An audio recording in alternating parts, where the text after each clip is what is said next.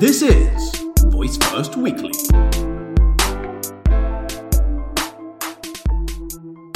Hello there, this is Mari from Voice First Weekly. I hope you're having a great day. Today's episode is focused on the content flow in smart speakers. Maybe you don't need an app to be in voice platforms. Actually, you don't. You can just repurpose your content. You don't even have to create new content.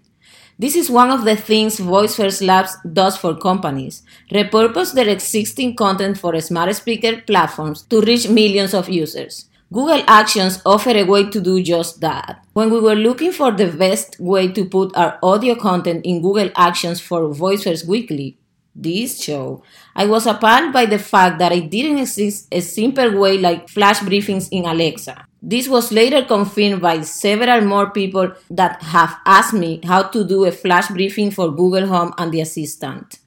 For a full explanation of how we actually did it, we published an episode called Sneak Peek into Voice First Weekly Tools and Processes that you can check out. But fear no more, there are ways to be in actions with ease.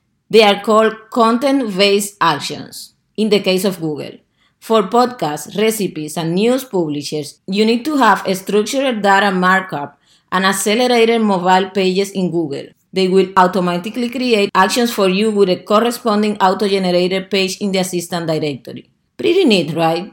Now, if you follow the instructions in each of the links I'm gonna let you in this episode notes, for each type of content, you'll have your action in no time in the Google Assistant directory. Unfortunately, if you have any other audio content that is not a podcast, you have to contact them, which I did, but I still haven't heard back. In the case of Alexa, the easiest way to have content up and running are flash briefings. The advantage is that you can provide either text to be read by Alexa or an audio source.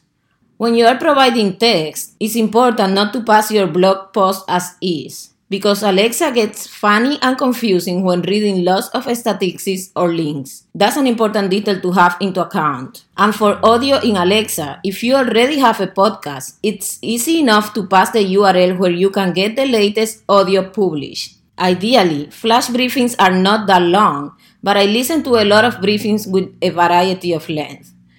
Summarizing, there are two main ways to have a content flow for smart assistants platforms today. One is through text. For Google Assistant, users can read it as cards in their phones, and for Alexa, it will read it out loud.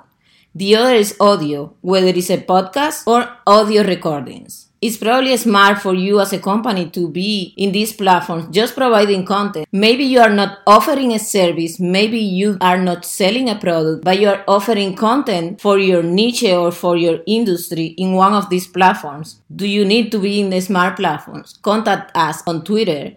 We can help. Content is not longer king, guys. Context is. Make your content available in any possible context consumers might be in. Thank you for listening. You have a great day and we'll talk tomorrow.